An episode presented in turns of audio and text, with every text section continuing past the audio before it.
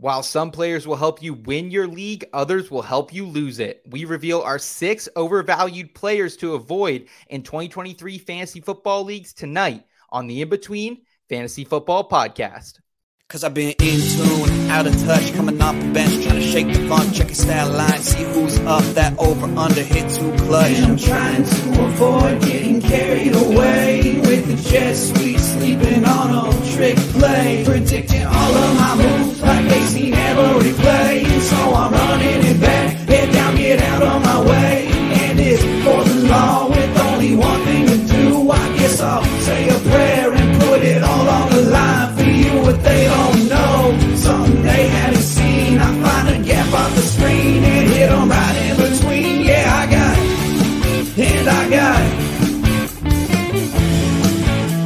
Just one thing to say, yeah, what they don't know, something they haven't seen. I'm off that mean Joe Greene, it got me fading between. Yeah, I got it, and I got it. The In Between Fantasy Football Podcast.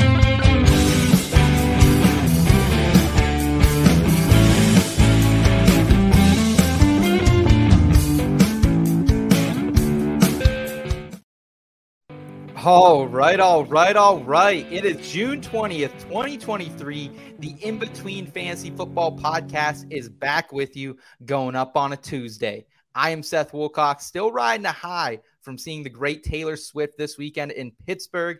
And tonight I am joined by a man who calls Canada home.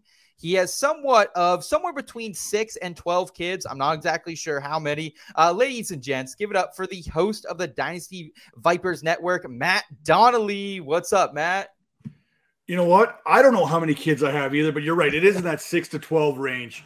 Uh, I don't know what's going on. I mean, hey, we do, do things a little bit different up here. Uh, I mean, I'll be straight out here. We foster, we've adopted, we've got, it's like Brady Bunch on steroids, what our family has going on up here. So, uh, it's it's a little bit of everything. So you, you got to kind of enjoy it, take it with a grain of salt from time to time, and realize life's too short for anything else right now.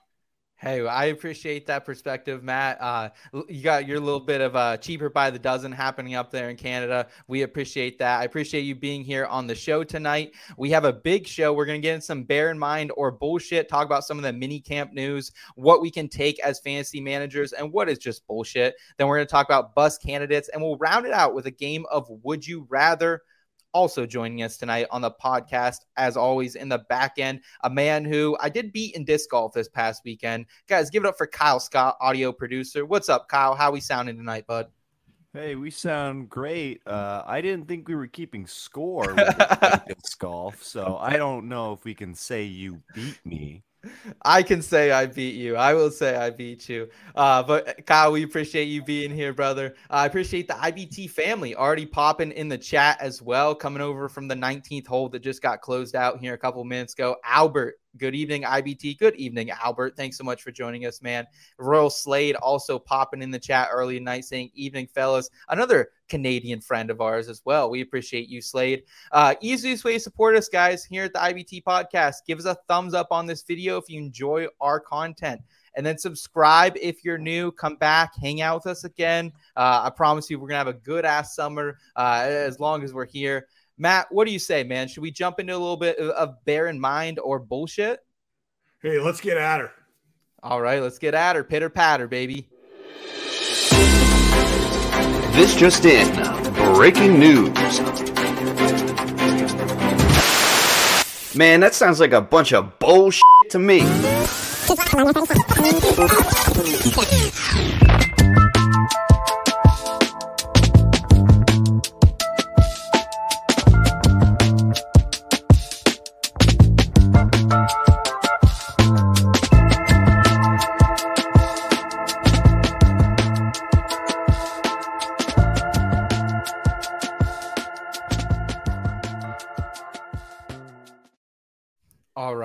Before we get into the fantasy discussion, man, we do have to talk about a very unfortunate incident that did pop up in the NFL world over the weekend. Jack Jones, a great, great rookie cornerback for the New England Patriots. He was arrested in an airport on weapons charges. Uh, according to Massachusetts State Police, he was arrested with two firearms found in travel luggage in Boston's Logan Airport.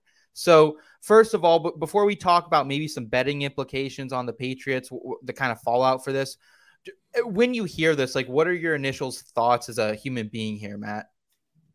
Okay, I'm gonna I'm gonna sum this up. You said what you said there: possession of a concealed weapon in a secure airport, possession of ammunition without a firearm uh, identification card, unlawful possession of a firearm, carrying a loaded firearm, possession of a large capacity feeding device this is an unfortunate situation that we're seeing too often right now. But yeah. if you remember, I'm going to go cool with one of my favorite rom coms of all time here How to Lose a Guy in 10 Days. This is how to lose your job in 10 days. You literally just called out Ja just a couple weeks ago. If you look at his Twitter, yeah, said, hey, dude, be better. You can't be doing this. You got to go secure the bag. And then he basically did the whole. You know when Kate Hudson comes back, to Matthew McConaughey's uh, family there, and it's like bullshit I'm calling bullshit here. You cannot call out another professional athlete and then do the same thing he did. The facts are the facts. I mean, two guns on a carry on bag. Now, there's nothing illegal about owning the guns in certain states and this and that. Right. Absolutely. But my problem with this all is if you're going to call out another individual, you have to be better yourself. Yes. Don't be throwing rocks at a glass house, right? Uh, it goes like biblical. Go, Bill. He without sin cast the first stone, whatever it is. You can't be throwing stones right now, Jack Jones. You can't be throwing them. You just did what you told another guy not to do. And now you're like, your agent's like, oh, Ben, or your lawyer, whoever it is, is like, hey, thank you, Patriots, for not firing my client yet. Yeah. I, I don't get it. Like, I mean, so I'm kind of torn between it's bullshit because of Jack Jones prior to the incident. Right. Now, I'm also of the mindful mindfulness of here. you know what? People make mistakes. We to our knowledge, Jack Jones has not made this mistake. Ja, he did this once, got in trouble, and then he did yeah. it again. Yes. So I don't know if you can relate the two, but with Jack Jones, I mean, I'm willing to give the kid the benefit of the doubt because that's what he is. He's a kid. Yes. What's all yep. said, I can say that because I'm an old ass man at this point in my life, and I'm not at the point where I'm yelling at clouds or telling kids to get off my lawn. Yeah. But I am telling you, hey, be better. I mean, it's not hard. Be a better person. You, you cannot go out there and blast someone and then do the exact same thing that they have done. And, and, you know, I I think that the hard thing is here is it's really hard to defend that you forgot. Like your one defense here is that you forgot they were in there. But Matt, you're I, I assume you you're a gun owner. Is that correct?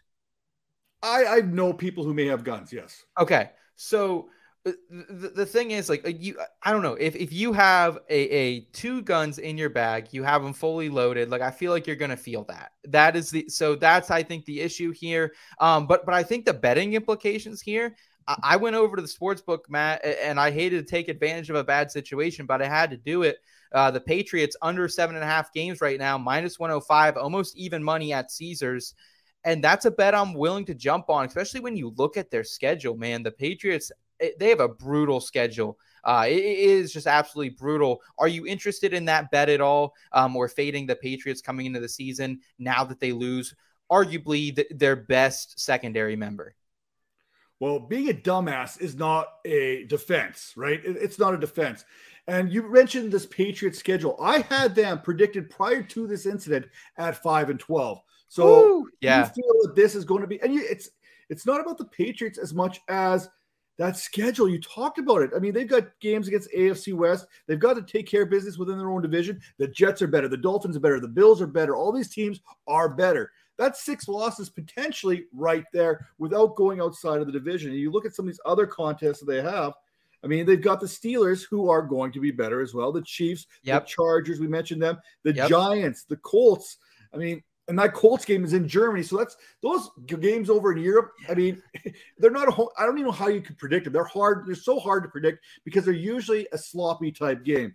So you look at this, the Commanders is the Commanders isn't a given win, right? Washington is not a given win. Yes. Because what they do well is run the ball, run the ball, run the ball. They've also got the New Orleans Saints on the schedule. So you look at the schedule, and it's hard to find more than seven victories for them. Now it's I not know.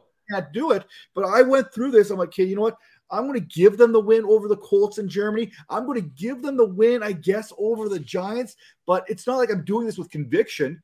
So you can you go from possibly three wins. I'm giving them five. We're talking about seven as the over and under, or seven and a half as the over and under.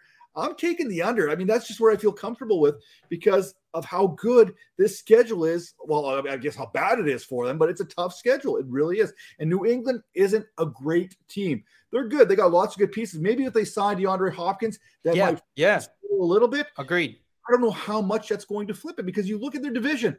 Again, does Hopkins make that big of a difference? Look at what you're dealing with in Buffalo, Tre'Davious White. Look what you're dealing with in Miami. You're dealing with Xavien Howard and Jalen Ramsey. New York's got Sauce Gardner and DJ Reed. You got good corners all in that division. And really, you've got no other wide receivers. I, I don't care about Juju Smith yeah, I was about to say Juju there, Matt. There's Juju. oh, it ain't it. And Kendrick Bourne uh, and the Kayshon Boutte there, he's getting beat out by Demarius Davis, the other Yes. round Yes. now. So it's going to be a lot of 12 personnel in New England, a lot of two tight end sets. Gesicki and Hunter Henry might be the two guys that you can count on for this team.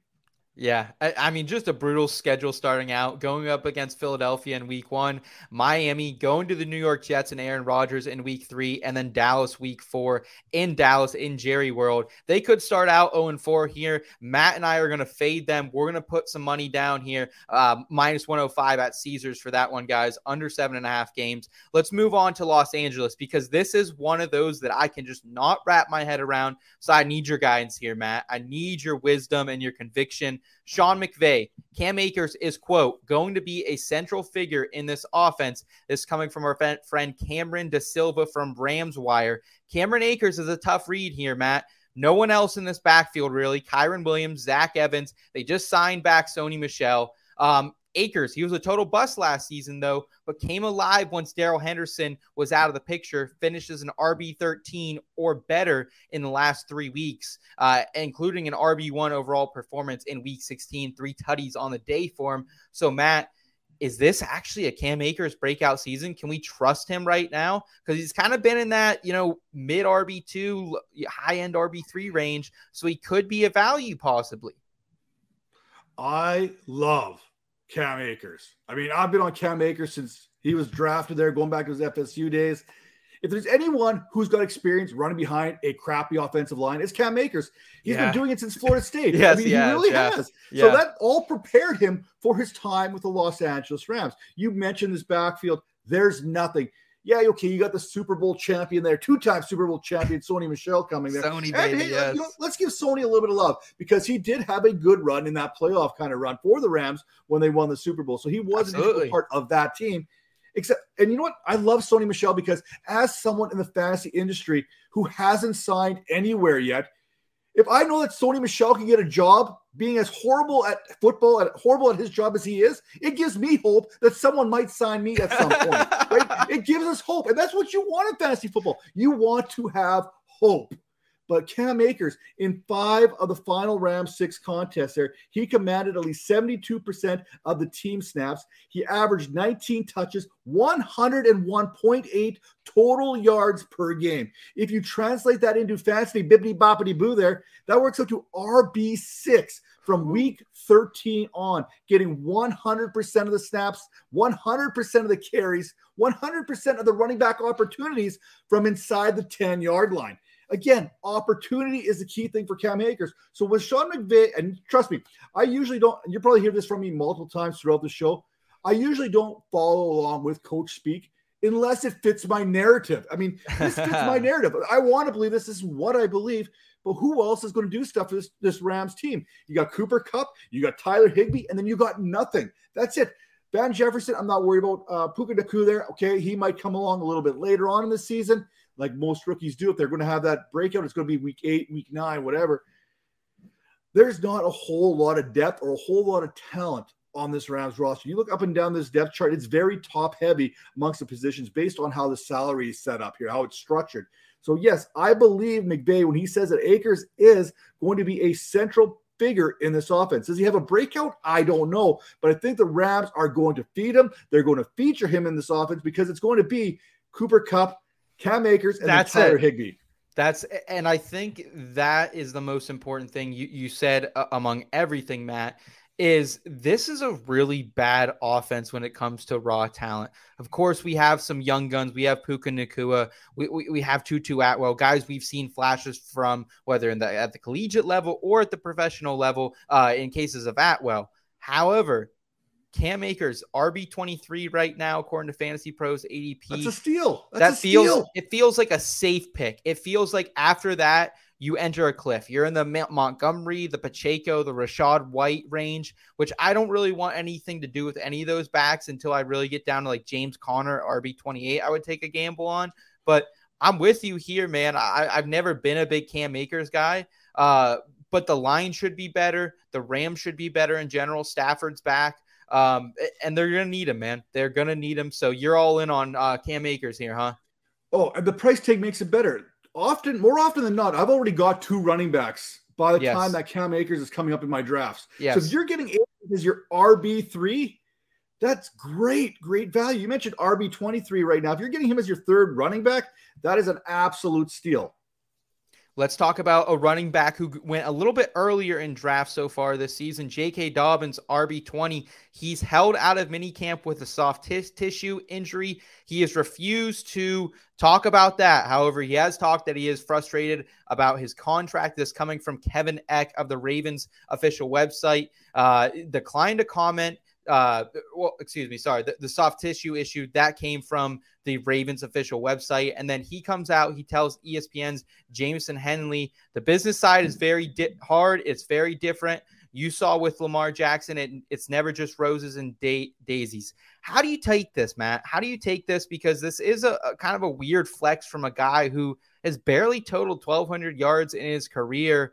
And he is dealing with some type of injury. He dealt with an injury last season, yelled at Ian Rapoport that'd be ready for week one. He was not ready for week one. So, like, how do we wrap our brain around Dobbins? Because it seemed like he was going to be also in that kind of Cam Akers third year value type of range. But I don't think that's the case now. I'm a little worried.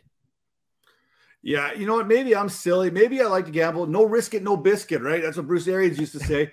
I'm actually in on uh, J.K. Dobbins this season. Okay. First off, dealing with a soft tissue makes me feel a lot better than what he was dealing with coming into last season. So that's a win right there. Yeah. If you look at what he's done, going back to 2020, Dobbins averaged six yards per carry, 6.7 yards per reception, finished with 925 total yards and nine touches on or nine touchdowns there on just 152 touches. Even Efficiency, last yeah. season, when he was healthy, Dobbins averaged 5.7 yards per carry. He finished with 520 yards on 92 attempts.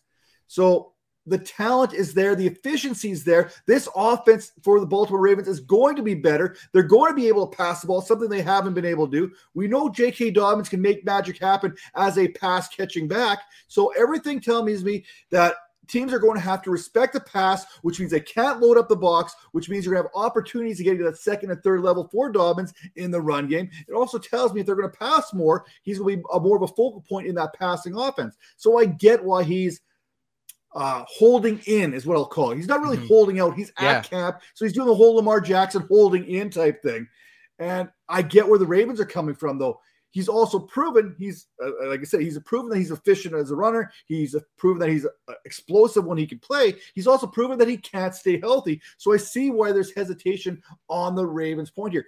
Your best ability is often your availability, but I'm all about players getting paid here. And if that's what he's looking for is getting that payday, look, Saquon Barkley, he's trying to do right by running backs right Yeah. now, right? He's Yep. trying to get that secure that bag. He's getting 10 million. Josh Jacobs is getting 10 million. There's a reason why NFL teams are uh, basically throwing the old franchise tag at these high end backs because the shelf life of a running back is unfortunately too short. I mean, as a, a football player, I think the National Football League, the league average for a player is three years or something like that. Running back, it's a lot less. There's so much extra contact, this and that. So there's a reason why these running backs want to get paid. There's a reason why these running backs deserve to get paid. Yeah. That that being said, they're not being valued the same way because we've seen this time and time again. Certainly. Systems can make the running back. Look at Kyle Shanahan back to his Denver Broncos day. He made Olandis Gary, actually, a, a, a fantasy running back at one point, right? We've seen how running backs have fit a system and had success doing so. So when we look at the running back position, we know that coaches can scheme things up to make their running backs effective, but we also know that a player like J.K. Dobbins is talented. So it's kind of that at a crossroads there. I'm like I said, one Dobbins is ready to play.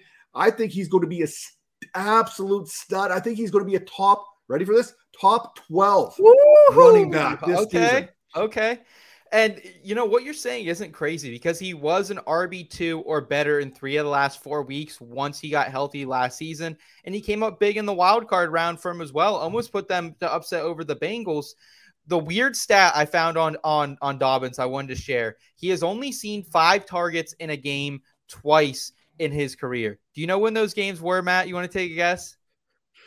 I have no idea when they were, but probably in the playoffs. Yeah, they were in the playoffs, the NFL playoffs. It, it's mm-hmm. incredible that when they get in the playoffs, when they need him, they'll use him. So maybe they, they can unlock that skill set that he's had there in the postseason. Uh, I'm excited to see it either way. At RB20, it's a risk it, no biscuit situation, as Matt called it. Let's move on down here. Last headline of the day we got Trent Sherfield generating buzz in spring practices up in Buffalo. It's been a mess up there in Buffalo between the dig situation. Uh, now there's some news coming out recently about the defensive coordinator stepping away, Leslie Frazier, uh, maybe because of Sean McDermott and kind of what he's getting into with the play calling. Uh, Sherfield, though, has, quote, stepped up and been a favorite of Josh Allen per the Athletics' Joe Buscaglia. Uh, is it time to ditch Khalil Shakir? Because that was my one takeaway from this is that I don't know how relevant Sherfield will be for fantasy, maybe a, a bye week fill in at best. Uh, but I think if you have Shakir on those dynasty rosters, maybe it's time to give up, Matt. Um, this is one of those narratives that doesn't fit what I like to believe, right? I'll tell you what. Well, remember, remember, I think it was Tommy Boy, where he basically says, you know what, you get a good look at a T-bone by sticking your head up a bull's ass. That's kind of yeah. what it is. I mean, we're listening to the coach talk. We can get a pretty good idea, but I'd rather take somebody's word for it. And I'm not taking McVay's, uh, sorry, uh, anyone from the Buffalo Bills here, even Josh Allen, saying that Sherfield is going to be that guy. I mean, taking that further, you basically put if you put lipstick on a pig, it's still going to be a pig, no matter yeah. how you want to look at it. Trent Sherfield is who he happens to be. That being said, in Buffalo, right or wrong, there's opportunity. We got Stefon Diggs there. That that they'll kiss and make up, and everyone will be happy when it's all said and done. He'll get even more targets. I mean, the guy's been the focal point of this offense. I don't know what he's complaining about. He wants to be more involved. He's right up there the, amongst the elites when it comes to targets and receptions each and every year. But Gabe Davis, Gabe Davis, finally, finally, finally, if you look at his ATB, ATP, ADP, he's finally being drafted where he's supposed to be drafted. Yeah. I don't know who got on to Gabe Davis last year and shot that all up because he had one good playoff game against the Kansas City Chiefs where he actually popped off.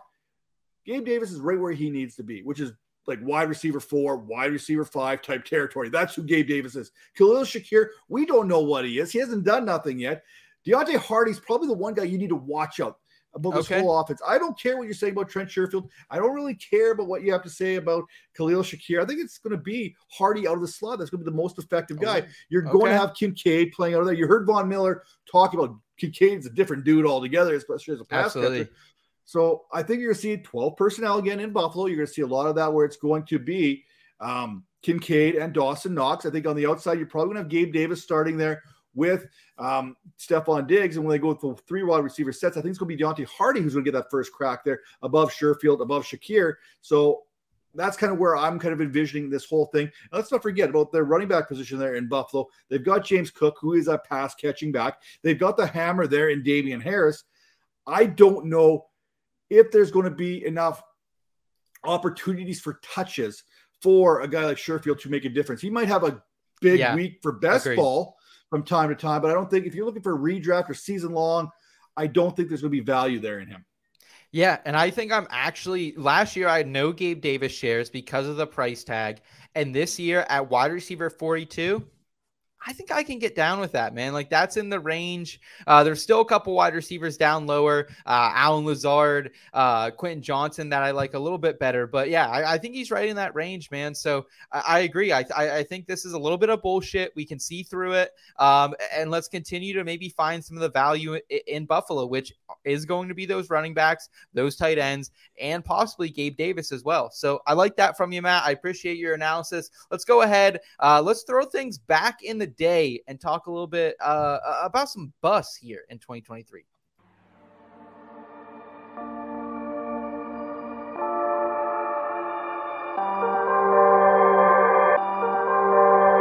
They ain't make them like this way back in the day. Took a shot, couldn't miss way back in the day. Couldn't predict how it could all change. Don't you ever forget how far we came. How far we came. How far we came. Remember how it was way back in the day.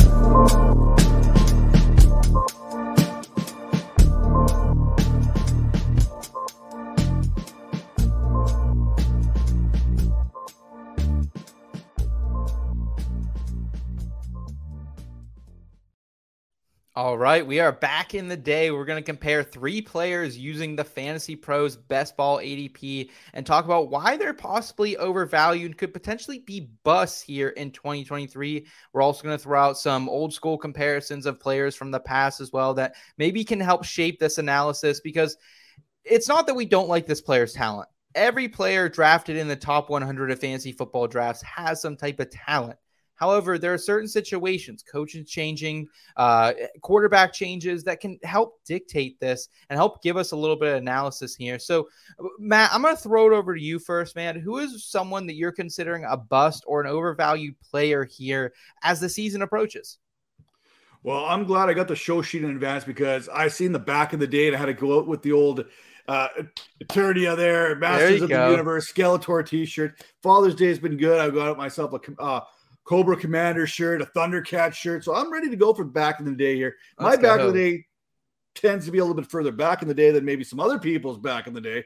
But I wanted to try and find something that kind of compared here. And I'm gonna this one hurts because I am a Raiders fan. That's basically who I am. But I, you know what? As a Raiders fan, a Raiders fan gives you a different perspective on everything. You're used to being disappointed. You can You like to handle be hurt. disappointment Yeah. yeah, we we've handled disappointment for years. So it's it's not like we've already gone through all seven stages of grief. We've come come to grips with everything, no matter what the situation is. Something could happen today that'd be absolutely negative. We're like, yeah, yeah, we should saw that coming. Right? That's basically where we've kind of come to at our, our time. But for me, right now, Davante Adams, a wide receiver six, Thank you. he's he's got that bust potential for me. I'm not going to say he's going to be a bust. I'm not saying he's an absolute bust, but the potential and the risk for him being a bust is much higher than other players. And it reminds me, I'll tell you about this whole. I'll I'll, I'll break it down here. Talent for Davante Adams is not a question. No one's questioning the talent Davante Adams has. not. Quarterback play, however, we can question all we want. Now we have no idea what's going to happen at that quarterback position, and with Davante Adams, he's basically going as what the fourth, fifth receiver off the board, maybe the sixth receiver off the board. Finished third last in season there in those fantasy circles. He also turns 31 in December, and he's coming off a 32.3% target share. Still good, but that wasn't with Jimmy Garoppolo. That was with Derek Carr, the guy Yes. that kind of brought him in, a good old friend from back in college. Yes, All sir. the numbers right now say that Adams isn't slowing down. The numbers say, hey, Adams is actually probably getting better by the numbers. But listen, last season, Waller and Hunter Renfrow both missed time. And this season, the Raiders added Austin Hooper, say what you will about him, Jakobi Meyers, Michael Mayer. You look at this, there's more targets now in Vegas than there was a season ago based on injury. And that's with Derek Carr throwing the ball, a Pro Bowl quarterback throwing the ball, a guy who was the all time leading passer in Raiders history throwing him the ball. And now he's going to get passes from Jimmy Garoppolo, who cannot push the ball down the field, or he's going to catch passes from Aidan O'Connell, who's fresh out of Purdue, doesn't know what's going on. Maybe he's catching passes from Brian Hoyer. I don't even know if Brian Hoyer can throw the ball past the line of scrimmage anymore. Yeah. What's next? They're going to go out there and sign Carson Wentz? Is that the next best case scenario for the Raiders? I don't know. I don't know, but you see, I've already gone through all seven stages just in this last little bit. I'm already expecting the worst case scenario of Carson Wentz becoming a Raider at some point this season, right? But this all reminds me of another great wide receiver back in the day. Steve Smith Senior. Ooh. 2014 to 2016, Steve Smith Jr., senior there, he could still get the job done. Now, he didn't have the talent around him in his Baltimore Raven days as what Adams has in Vegas. But if you look at those numbers in 2014, 2015, they were good. 2016, he hit that cliff. He dropped down, and that was with Joe Flacco throwing the ball. And simply put, Joe Flacco was no longer elite at that time, if you want to go into that narrative. Yeah. Hey, I, I love the comparison, man. And sometimes we just get so wrapped up in the name value. And I think that's what Davante Adams is doing for fantasy managers right now. They remember those big games. They're saying, oh, he could do it with, with a quarterback that wasn't Derek Carr last season. However, we don't know who's going to be quarterback here. Jimmy Garoppolo could be released before the season if the foot injury does not come around. There are a lot of question marks here in Las Vegas. I'm right there with you. I cannot spend a first round, early second round pick on a Las Vegas Raider this season. I'm out on Adams. Uh, I think a lot of us here at the IBT family are as well. So great call there, Mike. I'm going to go with uh, a player I haven't talked about much this offseason because there hasn't been much news about him because he's been off the field. And that's Mike Williams, who apparently was cleared uh, since a couple days or a couple weeks after the season. He's saying, but he wasn't at offseason OTAs. He's just now at mandatory minicamp. And not only do we have the injury concerns with Mike Williams, obviously we know what happened to begin his career. He dealt with some very, very serious stuff. But even since 2019, he still missed 1.75 games per season since that year. And it's been all the shit that you don't want to have go bad as a human being the back, the neck, the knees, the ankles. Like I'm 25, and when I hurt my back, I threw my back out a little bit on, on Sunday playing disc golf with you, Kyle, and it fucking hurt. And I was like down bad for a minute because of it. And, and now we have to come back off this. And what I think this is reminding me of more than anything is 2020 Michael Gallup. He was wide receiver 22 in 2019 before the Cowboys drafted CeeDee Lamb. Then CeeDee Lamb comes in and Kellen Moore distributes the ball very evenly. It was about 120 to 100 targets for all of them. CeeDee Lamb, he took that jump. He was a wide receiver two as a rookie. Gallup fell off a little bit. Gallup was more of a wide receiver three, four. And I think that's now what we're going to see with Mike Williams in Los Angeles now that Quentin Johnston's in town. I don't think he's going to get seven targets per game. And you have to pay a fifth round pick for Mike Williams. And you don't even know if he's going to stay on the field right now. Uh, I was looking at Fantasy Sharks over the weekend, and they have him projected 95% chance to already be injured. Almost three games that he, they are projecting him to miss with their injury calculator there. So why not wait four more rounds for Quentin Johnston, who's probably going to get on the field as a rookie here and could potentially see some slot snaps, is a good yards after catch guy. And I am not worried about the injuries like I am with Mike Williams here, Matt. It's so funny that you mentioned that because I just did my team spotlight series. I went through the AFC West there. That dropped last week. I'm dropping the A uh, the NFC South right now, but this is what I wrote about Mike Williams. Mike Williams drives me crazy. He's not a bust in a traditional sense, but there will be weeks in which he absolutely disappears. Yes. Disappears. He'll give you 30 fantasy points one week and then he will give you a zero. I mean, that is what Mike Williams is. Now, right now, uh, Keenan Allen's ADP is what around 41 and a half. Williams is a few spots behind him at 44.6. That's in redraft, not best ball. Sorry, I don't have the best ball numbers in front of me there will be, like I said, there's going to be weeks in which Williams outproduces Keenan Allen, but there'll be many weeks in which he fails to reach double digits. And as a wide receiver that I'm drafting in the first, uh, as wide receiver one, wide receiver two, I need to get 10 fantasy points per week out of that guy. There's there's no I can't get zeros. I can't take a two. I can't take a three, and I can't take a risk of you getting hurt. And that's exactly what Mike. Will, I'm coming off a hip surgery right now, and oh, I just no. had a hip replacement. There's a cane in the background right here. And I'm I think I'm still in better shape than Mike Williams. I mean, that's just kind of where I'm at. You talk about the back, you talk about the neck. These are things you can't easily recover from. Now, I know some people may say that Quentin Johnston was selected in the draft to eventually replace these guys. But I think there's part of the, the Chargers yeah. organization. It's not just about replacing. No. It's like we don't know what we got in Mike Williams this season. So we need to make sure that we have a second wide receiver because Joshua Palmer, he's not that guy. He has spurts. He does good from time to time. Maybe he's a good number two. Maybe Jalen Guyton's that guy that can work out the slot, whatnot, but they needed to make sure they had another alpha on the outside, what Quentin Johnston can do, while Keenan Allen works the inside.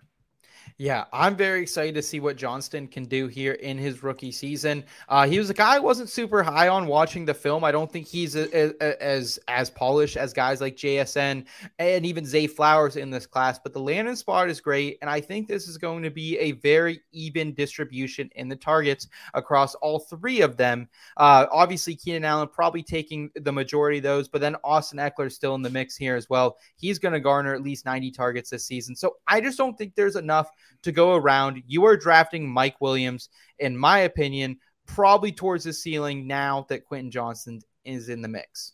Well, there's the one thing that Mike Williams does very well, probably better than any other receiver in the game, that Quentin Johnston's just not there. And that's those contested catches, especially in the red zone. Mike Williams is probably the best contested catch wide receiver in the game. Some of those catches he makes, like, really? Absolutely. Problem with Quentin Johnston. Quentin Johnston's a big dude. He's uber athletic, but he doesn't play to his size. He's Yes. not a physical wide receiver that you expect out of someone like that. Mike Williams is that guy.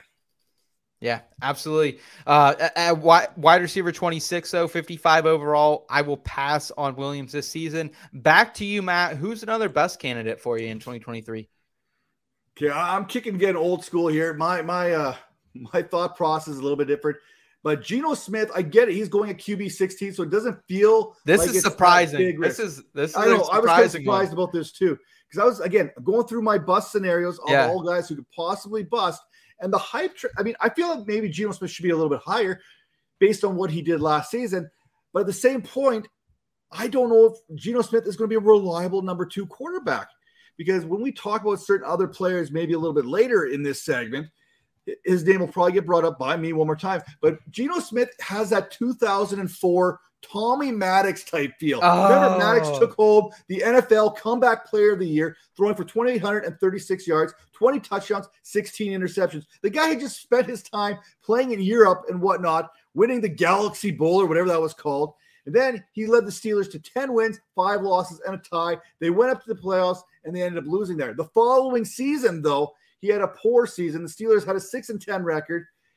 And then the year after that, the C- the Pittsburgh Steelers drafted Ben Roethlisberger, right? Yes, I mean, sir. you know Yes, this. sir. You're following the story. You know as well. But prior to 2002, Maddox had done nothing, nothing, zero, zilch, nada. 2002, that season we're talking about there, 200 or a good season. He was 234 of two, 377 for the 28, 36 yards. That's 20 to 17 touchdowns. Now you look at the 2003 season, 209 or 298 completions on 519 attempts. He had more yards, 34 18, but his touchdown to interception ratio was 18 to 17. Smith, I'm expecting Smith to put up similar type numbers there, but I'm saying there's going to be some regression there as well that we have to watch out for. Like Tommy Maddox, we had a sample of what Maddox was prior to that season. Geno Smith, we have a sample of what he was prior to that one season. And the part that people are forgetting, the man who made Geno Smith, got him on that right program, is no longer there. Dave Canales is now the offensive coordinator down in uh, Tampa Bay. We cannot underestimate or under talk about or speak about what a good quarterback coach does for their quarterback. And now he's gone. So can Geno Smith return? Sure, he could return. He could outproduce that QB 16 right now. He could be a QB two with potential. But I'm saying at some point you are what you are. And this season right now, last year, it reminds me of that Tommy Maddox outlier season. Hey, that is a great comp. That is a great comp. That is literally almost the first season I can ever remember watching football as a kid. So I, love the comp there. We got Scott here in the uh, normal co-host on the show in the chat saying, I don't know, Seahawks have the best offense and the best offensive line they have in years. They hit on two rookies last season. Uh, Creed, Creed being the better one of the two. Um, but they do have a great offensive line. Does Jaxon Smith-Njigba move the needle for you at all? Because that's that's where I struggle here, Matt. Is I think JSN is going to be just another weapon for him, uh, where he didn't have that last season. He had no number three wide receiver outside of Marquise Goodwin. He gets a little bit of upgrade there, I think, with JSN, uh, potentially an elite receiver here in a couple years. Well, I feel some people in the chat may have a little bit of bias there towards the Seattle Seahawks. Yes, general. he does. But Absolutely. you know what? That doesn't really hurt my feelings all that much. It's we're talking about Pete Carroll here. He doesn't care what he uses draft capital on. This is the same dude that drafted That's true. Penny in the first round and then used his seventh round selection there in Chris Carson as his lead Yeah. back for multiple years. Now, by the way, Chris Carson, fantastic, probably one of the most underrated running backs of all time. I just look at this team. We're hearing the coaches, we're hearing everything right now. The last season was more of an anomaly for the Seattle Seahawks. They want to run the ball. That's what they want to do. They they have the ability to pass it. We've seen them pass last season. They added pass catchers there on this team. They also added running backs to this team. So we really don't know what to go with here. But what I think is I'm listening to the coaches and whatnot. They want to run the ball. They want to run play action to set up the pass. And that is where they're going to be successful. And maybe another bust comes out of that backfield a little bit later that we could talk about. Yeah. But I look at these offensive numbers here, these uh, DK Metcalf, fantastic, but he did disappear from time to time last season. He did. Tyler absolutely. Lockett's not going anywhere. I don't. I don't. Yeah. JSN is the future. JSN's the future. He's the best route runner in this class from the inside. I mean, there's no question about that, in my opinion. But Tyler Lockett, let's not try and bury Tyler Lockett yet. The guy, all the guy does is put up top 12 fantasy receiver. I think he had like eight straight or something top 16 wide receiver seasons here. We're talking about a guy who's been a solid wide receiver two, if not a wide receiver one. And suddenly, because a rookie is coming in, a very good rookie is coming in, we want to forget about Tyler Lockett.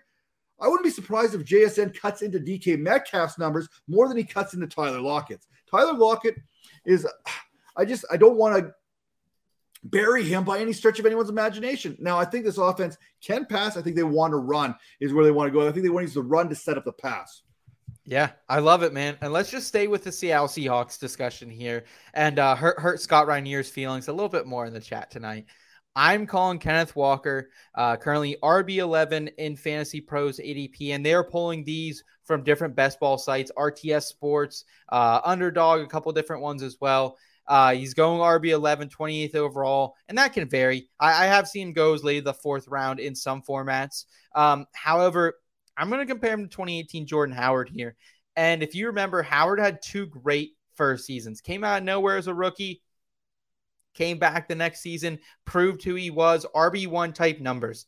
And then in 2018, Tarik Cohen finally got established as a great pass catching running back, 91 targets, 99 carries for him. And that kind of limited Jordan Howard's upside. He was an RB2 that season. He was drafted as a low end RB1, uh, saved by the nine touchdowns. And I think that's kind of where we're heading with Ken Walker here, Matt. Uh, Zach Charbonnet coming to town. You alluded to it there. Charbonnet's averaged over 230 carries his last two years at UCLA. Last season, Penny, Dallas, Homer, Tony Jones, all those shitter running backs on this team combined for 119 carries and 48 targets. I think that that's not enough for Charbonnet. I really think Charbonnet is going to get closer to 150 carries. And what concerns me the most about Kenneth Walker is there's going to be TD regression here. Last season, seven of his nine touchdowns came from within the red zone on 43 carries. He saw 81% of the Seattle Seahawks rushing attempts in 2022. That was the third most behind two running backs, Derrick Henry and Josh Jacobs. They had no competition last year. They really don't have any competition this year. Well, guess what? Ken Walker, he has competition. That ain't fucking happening. Ken, Walker, man, I am afraid that it is going to fall out. I think he's going to kind of be like a D'Andre Swift of this season and just not get those same 15 touches per game. So I'm worried there. And uh, I know you hate Geno Smith, but I think one cool statistic from him in the red zone last season, Matt 18 touchdowns, zero INTs. I just don't think Walker sees that same red zone volume that that put him over the top last season. Um, so I got to fade him here in the third round. It's too much for me. Hey, you're not going to hear any complaints from me here because I'm fading Kenneth Walker as well. I mean, coming out of the draft, he was one of my biggest question marks when I, I looked at how this whole team kind of basically how the draft set up there, right? We talk about all these extra targets here and how we want to go. The reason why Pete Carroll and company weren't able to run the ball is because they ran out of running backs. You alluded to this. DeeJay Dallas, Travis Homer, uh, Jones was factored in there. I mean, Tony Jones, baby. Yeah. You can't run the ball with these guys. You can't. The team was built for Kenneth Walker to run the ball and get a little bit of help around along the way. Now, Walker, he was sitting pretty good there ahead of the season. Then the Seahawks, they got cute, right? They got cute. They drafted Zach Charbonnet. You mentioned all those touches, everything to go with. Zach Charbonnet is an interesting prospect because of what he can do that Kenneth Walker can't do, and that's catch the ball out of the backfield. Kenneth Walker was never asked to do it at Michigan State. He was never asked to do it at Wake Forest. He wasn't asked to do it with the Seattle Seahawks, but Zach Charbonnet, he was able to. If you look at some of these other numbers, yards after contact per play, they're actually very similar type numbers between Walker and Charbonnet. They both are downhill type runners between the tackles, which helps Seattle. Guess what? Set up the play action because they're going to be able to go there. So you're going to see, I don't want to call it a split backfield. I think it's going to be like a 60 40 when it comes to this running back. I think Seattle's going to want to run the ball a lot, but I don't think Kenneth Walker is going to be anywhere near the touches or opportunities that he saw last season. And it's not a bad thing. This is one of those things that's bad for Kenneth Walker and fantasy managers, but it's actually good for the Seattle Seahawks. 100% agreed, man. I mean, we saw it done so well for years in Cleveland with Kareem Hunt and Nick Chubb, but it always hurt Nick Chubb's ceiling. And I think you're drafting Kenneth Walker at a ceiling here at RB11. I think that's the best he can finish is a low end RB1. And I'm not willing to take that chance because I think there's running backs going another round or two later. Uh, Travis Etienne, Jahmyr Gibbs, Rhamondre Stevenson that I would rather have. So, I, I'm gonna do that. I'm gonna continue to fade Kenneth Walker, but but I have a lot of Charbonnet, and I'm getting Charbonnet in a lot of drafts here. Matt, he's falling to the eighth, ninth, tenth round in some places, and I'd rather take the chance on him later in rounds than pay the price for uh, Kenneth Walker here. So back to you, Matt. We've talked a lot about the Seattle Seahawks. Do you have another Seattle Seahawk for your final bus candidate, or are we going to a different team? We're, we're, we're going to lay off the Seahawks right now just for Scott. I mean, I could probably go on and just kind of purposely take shots at these guys left, right, center.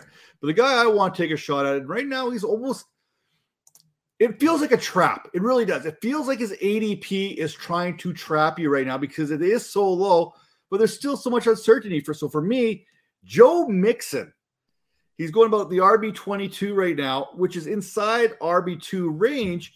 And that might feel like good value. You're getting him in the fifth round, sixth round, sometimes in redraft. He has dropped down because of everything happening off the field.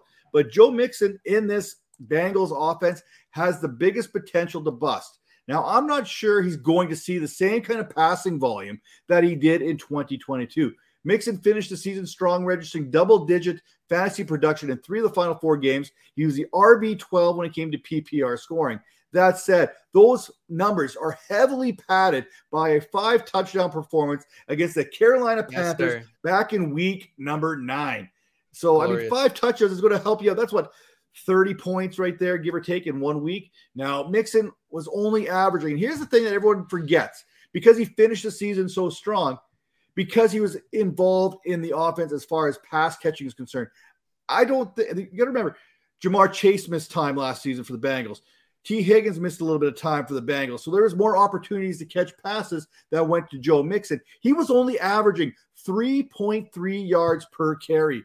Now, Murray in 2016, oh, sorry, I'm going to compare him to 2017's version of DeMarco Murray. Because back in 2016, Murray, he ran for 1,200 yards. He had nine touchdowns. He averaged 4.4 yards per carry. And then in 2017, that would be his last season after running for 659 yards, which worked out to 3.6 yards per carry on 184 attempts. He wasn't getting the passing volume that season, which he had in that 2016 season, that the 2017 season.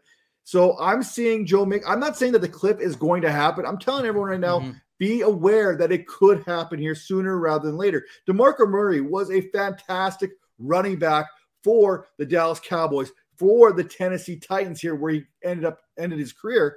He was still producing until that final season. Now, I'm not saying this is going to be Joe Mixon's final season, but I'm looking at that 3.3 yards per carry number, which was actually below Samaje Perine. I'm shocked that the Bengals didn't find a way to keep Samaje P. Yeah, Ryan lined yeah. up. I really am. And yes, when you're getting him in the fifth or sixth round as a potential bell cow, it's going to be appealing. But 3.3 yards, you get 20 carries. That's only going to give you about 60 yards rushing. I need more yards per carry, and this Bengals offense should be able to give that to you. So I just don't know if Joe Mixon is going to be able to give it to you right now. I'm not saying he can't. I'm just saying there's the potential for him to be the biggest bust on this offense. Yeah, the offensive line it does improve, which should maybe help that efficiency number. But again, uh, and I don't want to be that one guy. All all off season, I've been screaming one name from the rooftops, and I don't want to scream it super loud. So I'm gonna back up a little bit.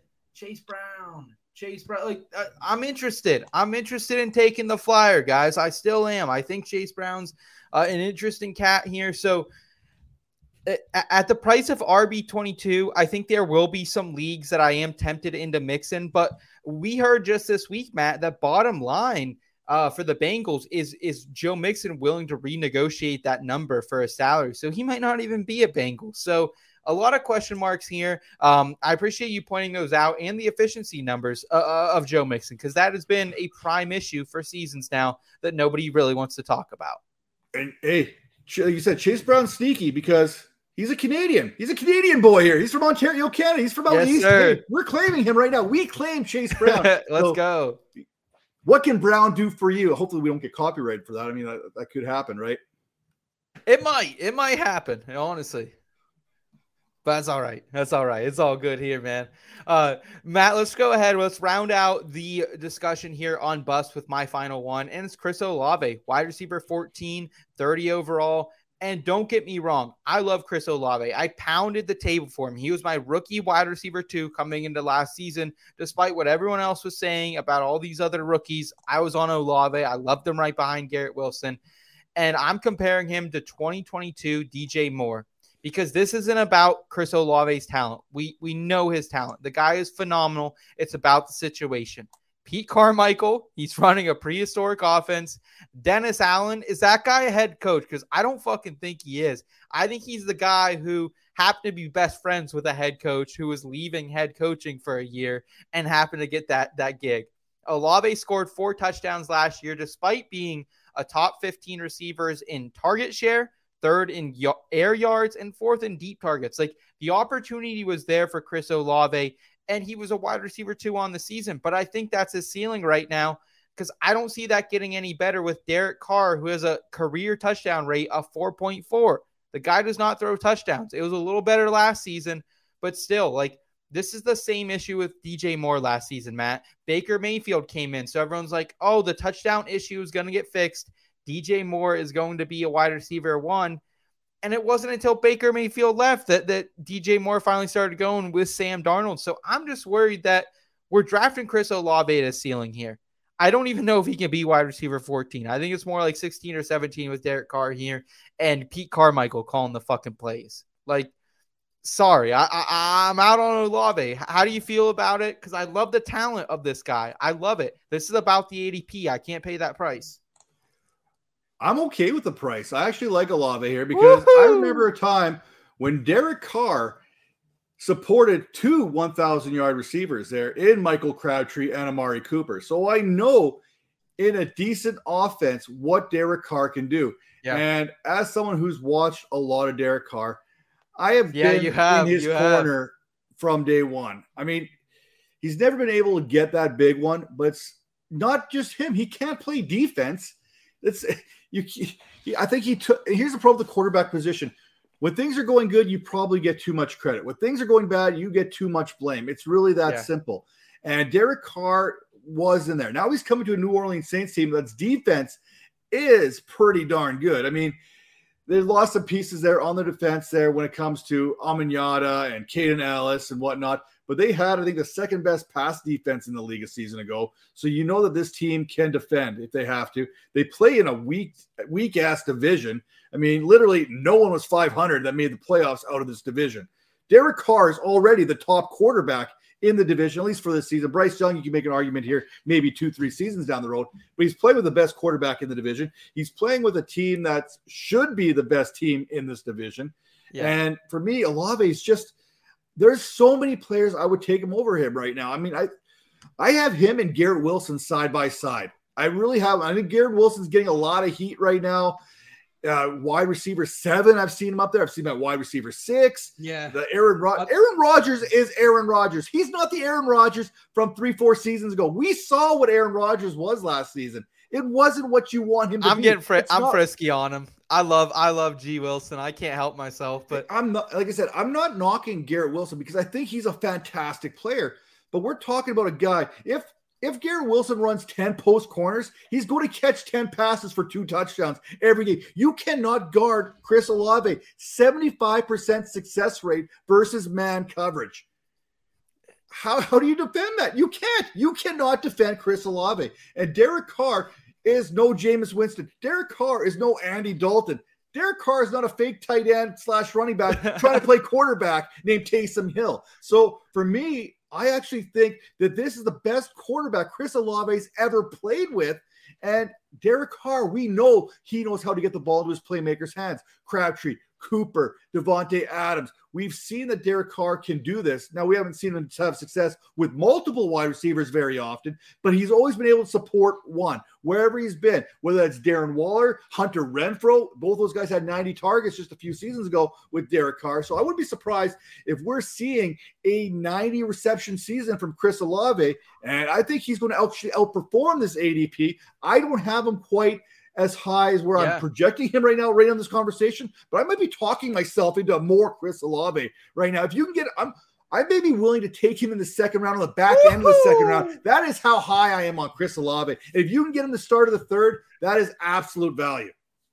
Wow. Con- contrasting opinions, but I love the analysis because everything you said is right, man. The talent is there. We've seen Derek Carr support a number one wide receiver. I'm just going against it because I can't get behind the fucking New Orleans Saints. With Dennis Allen running this show, Pete Carmichael, there's a lot to hate and love. But but that's that's what you're going to see this year in your fancy folks drafts. You're going to see people like Matt who are willing to take Chris Olave in the third round, early third round. So you're either with Matt pretty much and you're willing to pay that price for Olave because you love the talent, or you're like me and you're like red flag, red flag, red flag. Let's keep moving here. So either way, we'll see. Neither one of us are going to be able to tell how this one plays out until the very end, Matt. So I appreciate all the analysis here. Let's round out the show with a fun game. Let's get Kyle Scott in here for a little bit of Would You Rather. Risky business. Are you that hard on the? We're chilling with a cold one. Bold one or hold back. Would you rather? This ain't no simple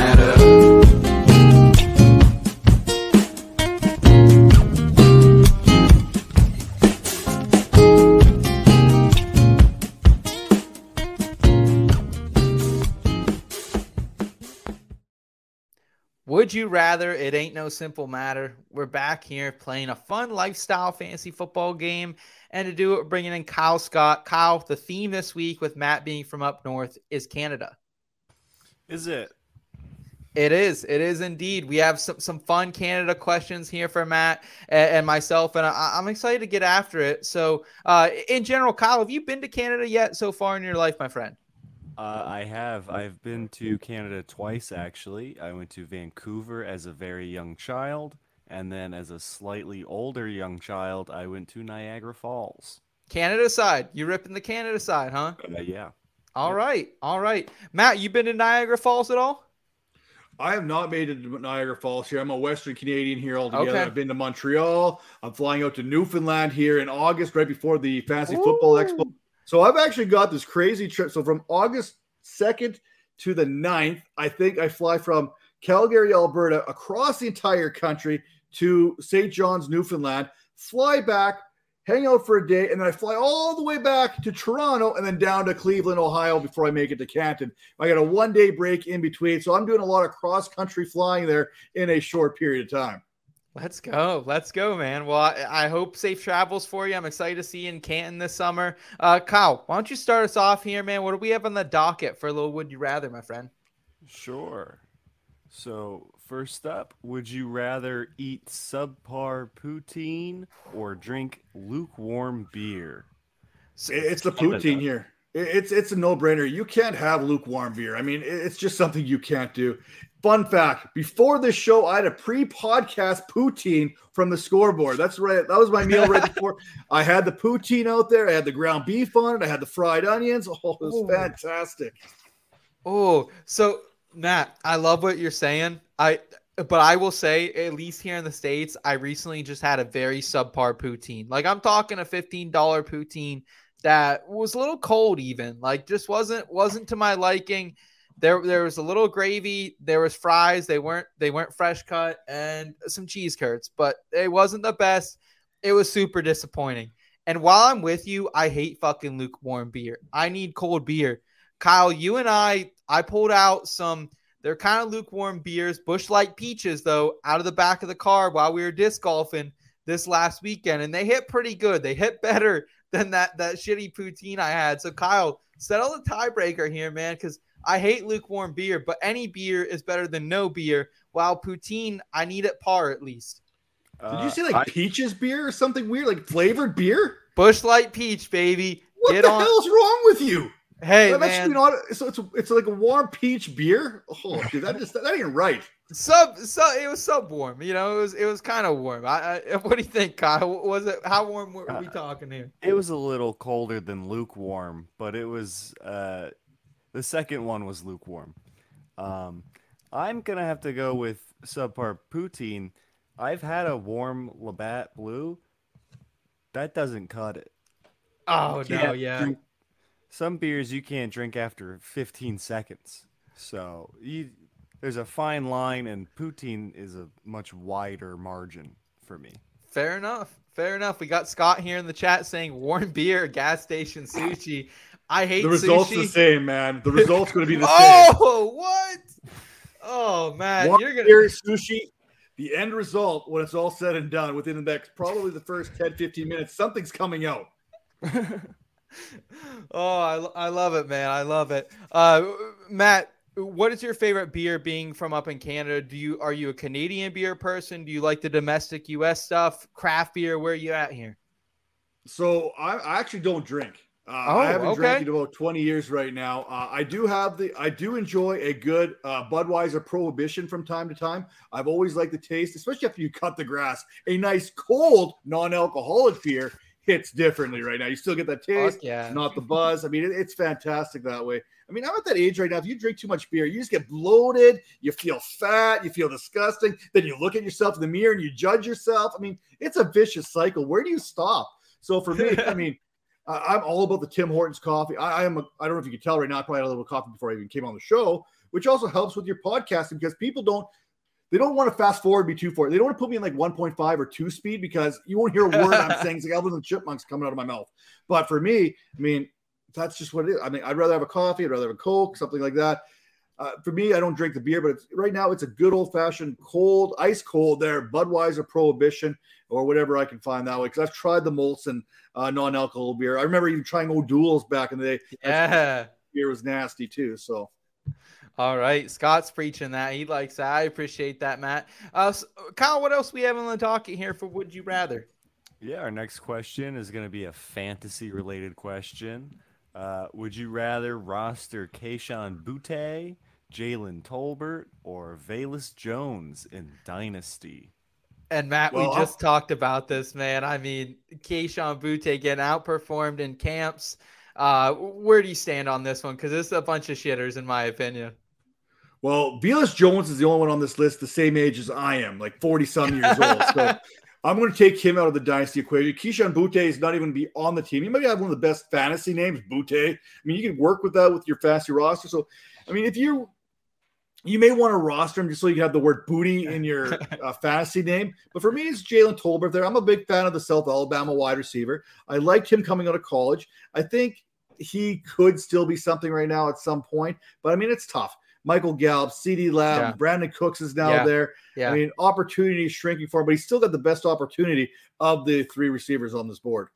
Yeah, I'm with you there. Scott in the chat saying Tolbert as well.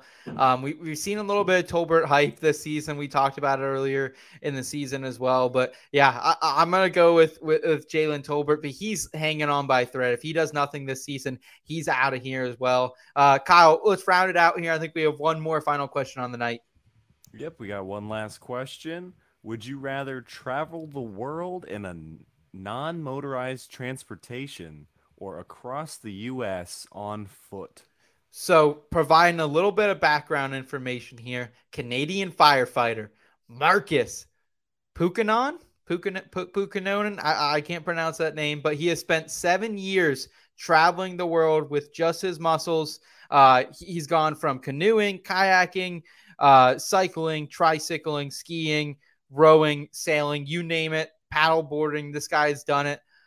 Matt, that sounds like an exhausting trip, though. Would you rather go around the world? You can use, you know, other shit, or you just taking it across the U.S. on your feet? Okay, I don't know if you know this, but I ain't walking anywhere anytime soon. I got a cane. I'm I, I'm bound to a cane. I have I had one hip replaced already. I'm getting the other hip replaced in October. I ain't walking nowhere. It ain't happening. That being said, I mean, I better get like a sail skateboard, like put a little sail on a skateboard or something, and just push me down. Hope for the best. I mean, I guess if you're traveling the world, maybe you get a better option of a few things because you're getting to Canada, you're getting the States, Yeah. you're getting Mexico. I mean, you're kind of getting a little bit of everything going across the states. Yeah. Oh, I don't know. By foot? I mean, oh, dude, I, I don't know. Am I traveling the northern states? Am I traveling the southern states? Am I coming on an angle? What, how are we working with this across the states? Because that makes a difference too. Because I ain't going to survive going through Florida, Texas, Oklahoma. No, Because no. I ain't built that way. I, I can handle dry heat. I can handle the dry heat. It's when you throw that humidity at me, it ain't going to work. I'm too fat to handle humidity. That ain't my thing. Yeah, i think most people who do this trip, they specifically go from like Los Angeles to New York because, uh, or even you know Northern California, New York, because they're not trying to get into that southern states as well. Kyle, where do you land on this, man? Because I think I'm with Matt. Like, obviously, like sailing across the fucking ocean would be a bit terrifying. We'd have to obviously train quite a bit for this to be equipped to it. Um, but damn, walking across the U.S. would suck. Like, I, I, I think like at least you're getting some culture overseas, right?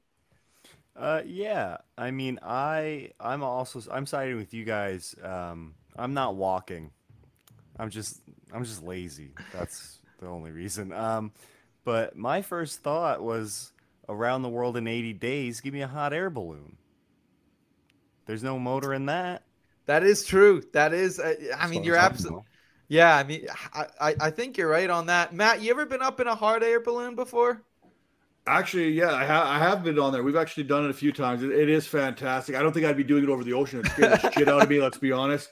Yeah, Uh, dude, for sure. I feel much better about my choice about traveling the world here because it doesn't say that I can't just sit in a shopping cart and have someone push me, right? I don't have to do the physical labor. Maybe I could do like the whole uh, someone pushes me across Canada, pushes each state or each province, Yeah. someone else pushes me.